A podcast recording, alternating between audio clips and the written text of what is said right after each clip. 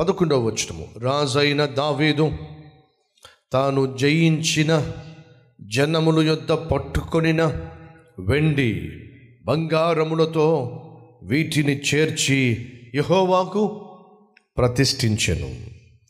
తాను ఎక్కడికెక్కడైతే వెళ్ళాడో ఏ దేశం మీద విజయం సాధించాడో అలా విజయం సాధించినప్పుడు తాను పట్టుకొచ్చిన బంగారమును వెండిని తన ఇంటికి పట్టుకెళ్ళా ఏం చేశాడట?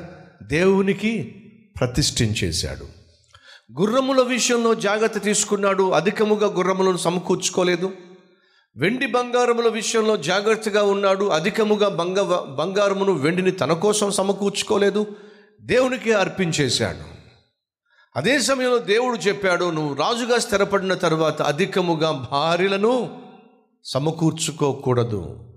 ఇక్కడ దావేదు? కంట్రోల్ తప్పాడు. ఆజ్ఞ అతిక్రమమే పాపము. దేవుడు చెప్పింది చేయకపోవడమే పాపం.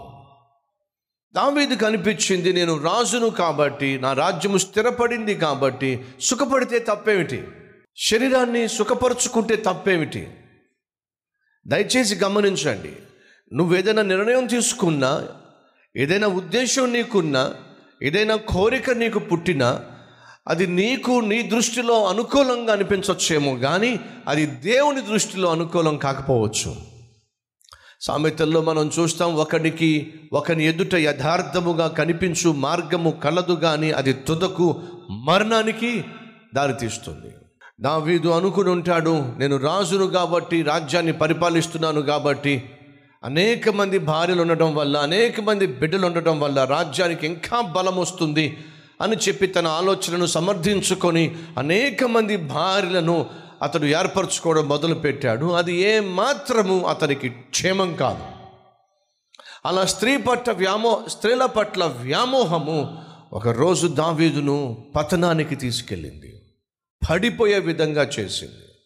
ఎప్పుడైతే దేవుని వాక్యాన్ని మనం విస్మరిస్తామో దేవుని వాక్యాన్ని మనం విసర్జిస్తామో దేవుని వాక్యాన్ని మనం నిర్లక్ష్యం చేస్తామో దానికి మూల్యము చెల్లించక తప్పదు. గుర్రముల విషయంలో జాగ్రత్తగా ఉన్నవాడు బంగారము వెండి విషయంలో జాగ్రత్తగా ఉన్నవాడు వీటన్నిటికంటే అత్యధికముగా జాగ్రత్తగా ఉండవలసింది తెలుసా? తన శరీర విషయంలో. దావీదు గురించి మనం ఎప్పుడైనా ధ్యానించవలసి వస్తే దావీదు గురించి మనం ఎప్పుడైనా మన మదిలోకి దావీదు వచ్చినట్లయితే దావీదు జీవితంలో రెండు విషయాలు తప్పనిసరిగా మన మదిలోకి జ్ఞాపకం వస్తాయి. ఒకటి దావీదు గొల్యాతును చంపెను.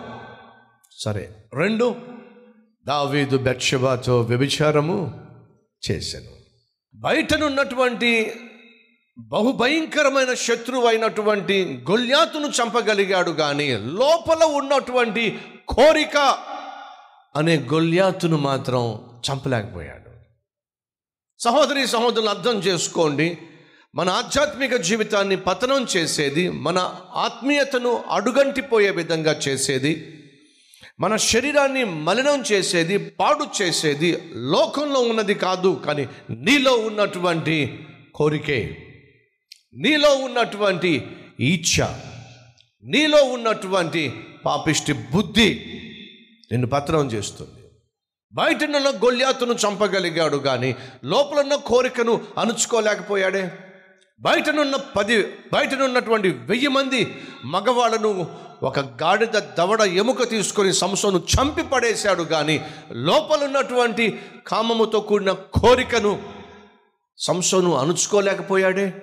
బైబుల్ సెలవిస్తుంది దేవుడు మనకు ఇంద్రియ నిగ్రహము కలిగిన ఆత్మనిచ్చాడు. సెల్ఫ్ కంట్రోల్ ఈరోజు మనలో ఎంతమంది సెల్ఫ్ కంట్రోల్ కలిగి ఉంటున్నారు? ఆశల మీద కంట్రోల్ కోరికల మీద కంట్రోల్ శరీరంలో పుట్టుకొచ్చేటటువంటి ఇచ్చల మీద కంట్రోల్ ఎంతమంది కలిగి ఉంటున్నారు? దయచేసి గమనించండి. ఈరోజు అబ్బాయిలు కానివ్వండి అమ్మాయిలు కానివ్వండి కంట్రోల్ తప్పి జీవిస్తున్నారు. వాళ్ళ ఆలోచనలో కంట్రోల్ ఉండటంలా? వారి తలంపులలో కంట్రోల్ ఉండటంలా? వారి కోరికల్లో కంట్రోల్ ఉండటంలా? కంట్రోల్ తప్పినటువంటి కోరికల వల్ల విచ్చలవిడిగా జీవిస్తున్నారు? ఏ పాపిష్టి పనైనా చేయడానికి తెగించేస్తున్నారు? కారణం ఏంటో తెలుసా? వారు చూసే దృశ్యాలు అలా ఉంటున్నాయి.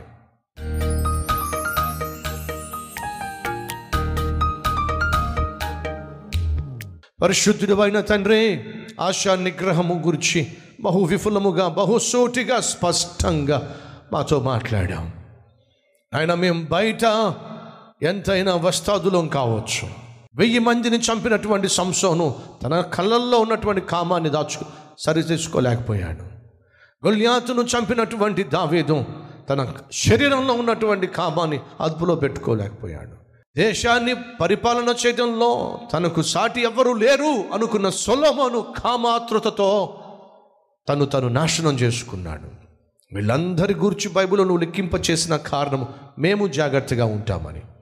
ప్రభువా మా నోటిలో కూడా అపవిత్రత ఉండడానికి వీల్లేదు. మా తలంపుల్లో అపవిత్రత ఉండడానికి వీల్లేదు. మా చూపుల్లో అపవిత్రత ఉండడానికి వీల్లేదు. ఇక మా శరీరానికి వస్తే మా శరీరాన్ని ఏ ఒక్కరూ ముట్టడానికి వీల్లేదు నాయన. అట్టి కృప అట్టి ఆత్మీయత అట్టి ఆశా నిగ్రహము అట్టి సెల్ఫ్ కంట్రోల్ నీ కృప ద్వారా నీ కనికరము ద్వారా నీ సహాయము ద్వారా ఈరోజు ప్రార్థనలో ఏకీభవిస్తున్నాం. ప్రతి ఒక్కరికి దయచేయమని పరిశుద్ధముగా జీవించడానికే మీరు మమ్మల్ని పిలిచారు అనే సత్యము ఎరిగి జీవించే భాగ్యాన్ని ఇవ్వమని ఏసునామం పేరట వేడుకుంటున్నాము తండ్రి. ఆమెన్.